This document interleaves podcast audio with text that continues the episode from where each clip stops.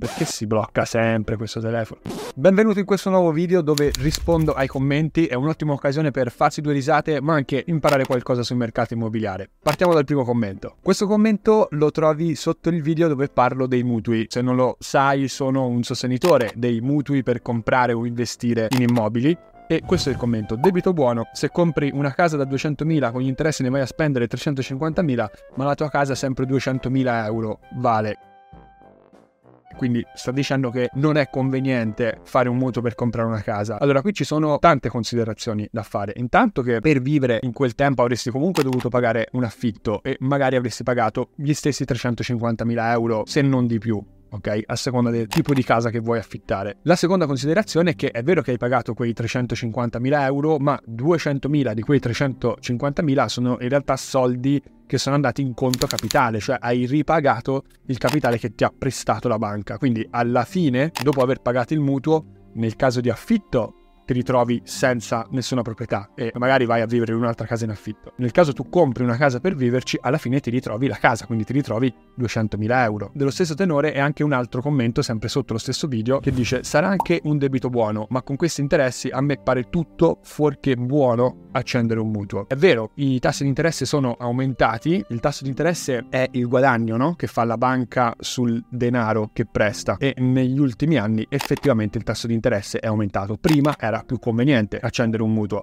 Adesso è diventato meno conveniente, ma non vuol dire che non sia conveniente a prescindere, perché investire in immobili, ripeto, vuol dire investire in un asset che storicamente conserva il suo valore nel tempo, tende a conservare il suo valore nel tempo anche contro l'inflazione. Quindi vuol dire difendere i propri risparmi, vuol dire mettere da parte un discreto capitale, quindi questo è quello che significa. E farlo con un mutuo, secondo me, è ancora oggi, anche con i tassi di interesse che ci sono ora, una cosa intelligente da fare. Quando parlo di debito buono o debito cattivo, mi riferisco al fatto che ci sono dei debiti che si fanno semplicemente per pagarci dei vizi, ci sono debiti che si fanno per andare in vacanza, si fanno debiti per comprare la macchina, si fanno debiti per avere il telefono, ok? Tipo questo, questo ce l'ho a noleggio, quindi non ho fatto debiti. E questi sono debiti da vizi, no? Non sono debiti buoni, perché non producono nessun reddito e in realtà lo fai solo per avere uno status più elevato, no? Non c'è un reale motivo. Investire in una casa con un finanziamento, quindi accendere un debito per comprare una casa che magari metti in affitto, è un debito buono. Perché è vero che produci un debito, ma eh, stai comprando qualcosa che ti produrrà del reddito nel tempo e conserverà il valore nel tempo, cosa che un telefono o una macchina non fanno, perché una volta che hai comprato la macchina, dopo un anno è già vecchia e il valore è molto più basso. A few moments later. Commento sotto il video come diventare un agente immobiliare. A Milano e Lombardia c'è cosiddetta complicità che non fa entrare nessuno estraneo per passare l'esame. Devi avere le spalle solide o essere di una generazione degli agenti, eccetera. Purtroppo un povero da fuori non fanno passare. Quindi si può per caso fare l'esame nella provincia non dove hai la residenza?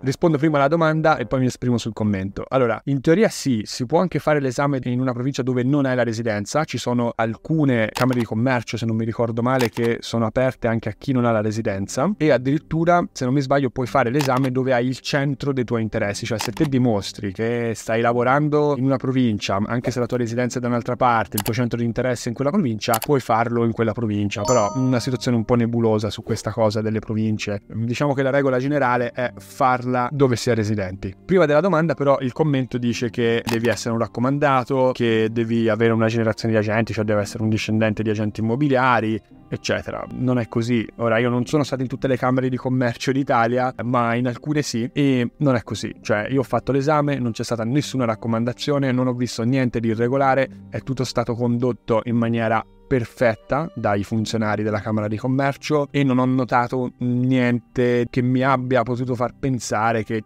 ci fossero dei raccomandati. Quindi questa cosa dei raccomandati è un po' una scusa che si racconta, un po' una, una novella, ok? Se sei preparato, passi. Se non sei preparato, l'esame lo bocci. Fine della storia. Poi non so se in altre camere di commercio dove non sono stato, magari ci sono stati dei comportamenti scorretti, magari me lo potete dire nei commenti e ne parliamo. Much, much later. Ah, questo commento è bello ed è sotto il video dove parlo della nuova legge di bilancio 2024. E la domanda è questa, ma un venditore può contattare diverse agenzie immobiliari così da ricevere più proposte d'acquisto e scegliere quella più vantaggiosa? Allora, sì, diciamo che un venditore può contattare più agenzie immobiliari. L'importante però è capire che l'agenzia immobiliare non ti fa una proposta, ti fa una stima del valore dell'immobile. Cioè non ti sta proponendo di acquistare quell'immobile alla somma che l'agenzia ti dice, ti sta dicendo che probabilmente lo puoi vendere a quella cifra. Quindi fate bene attenzione quando dovete vendere e vi rivolgete a più agenzie immobiliari per avere diverse stime a non andare alla cieca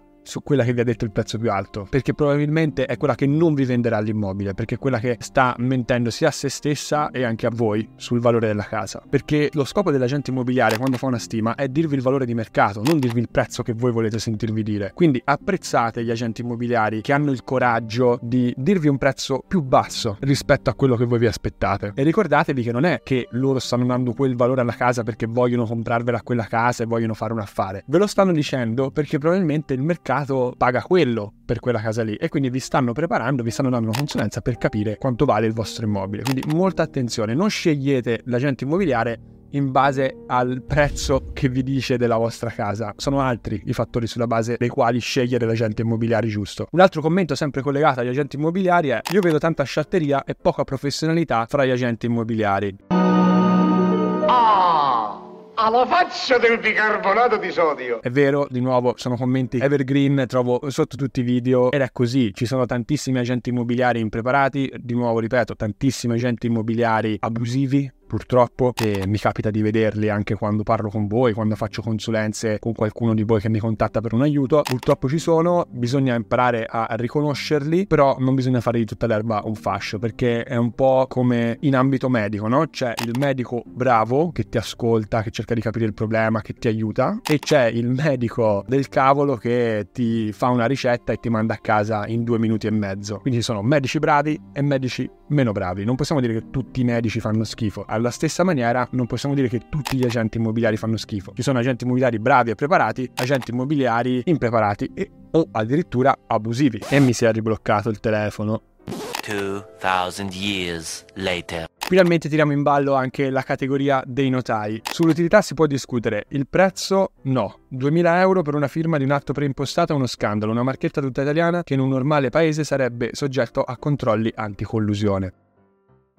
Allora, anche qua, attenzione quando ci esprimiamo perché i notai in Italia svolgono un lavoro fondamentale. A parte che è obbligatorio comprare e vendere un immobile con un atto pubblico, quindi lo dice la legge, bisogna andare davanti a un notaio. I notai, tra l'altro, hanno studiato tantissimo per arrivare a quel punto. Hanno studiato legge, hanno fatto pratica di notariato, hanno studiato oltre a una normale laurea di legge tantissimi anni per arrivare a quel punto, hanno superato dei concorsi molto stringenti, quindi sono persone molto preparate su quello che fanno di solito. Eh. Ovviamente poi anche lì ci saranno i notai bravi e i notai meno bravi. E svolgono un lavoro fondamentale perché traducono, diciamo, in legalese, in un contratto, la volontà delle parti. Quindi devono assicurarsi che le parti siano entrambi coscienti, capaci di intendere e di volere e che capiscano quello che stanno firmando e che quello che stanno firmando sia quello che loro vogliono firmare. E questo è il loro scopo fondamentale perché poi il contratto effettivamente qualsiasi avvocato, chiunque può scrivervi un rogito, chiunque abbia un po' di esperienza, però il notaio ha questa funzione fondamentale nella legge italiana che credo sia per ora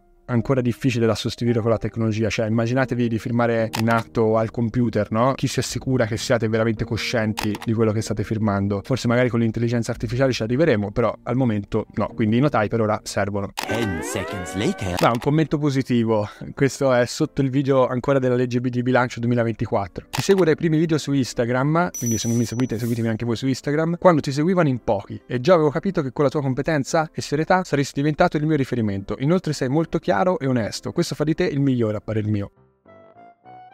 Grazie, grazie. Quindi ogni tanto mettiamo tutti i commenti negativi, ogni tanto mettiamo anche quelli positivi. Va benissimo così. Two very boring minutes later. Adesso parliamo di un commento sotto un argomento abbastanza caldo, cioè l'aumento della cellulare secca. Abbiamo già parlato. Vi chiedono in questo momento, paradossalmente così si preleva un 5% in più solo a chi arrotonda con gli affitti brevi, ma non ne fa una professione. E quindi forse, per chi può, sarebbe opportuna aprire una partita IVA a regime forfettario? Sì, è quello che consiglio anche nel video su YouTube e nel podcast. Cioè, se avete degli appartamenti, anche anche uno che gestite con gli affitti brevi, valutate di aprire una partita IVA forfettaria che costa pochissimo, ok? Fatevi fare dei preventivi dal vostro commercialista e cercate di capire quante tasse andate a pagare con la cedolare secca e quante tasse paghereste con la partita IVA forfettaria. Nei calcoli che ho fatto io per alcuni clienti, la maggior parte delle volte è più conveniente la partita IVA forfettaria anche con un solo appartamento. Quindi valutate attentamente questa cosa che vi toglie da tutti i problemi che stanno nascendo sul discorso affitti brevi. A questo punto non mi resta che invitarti a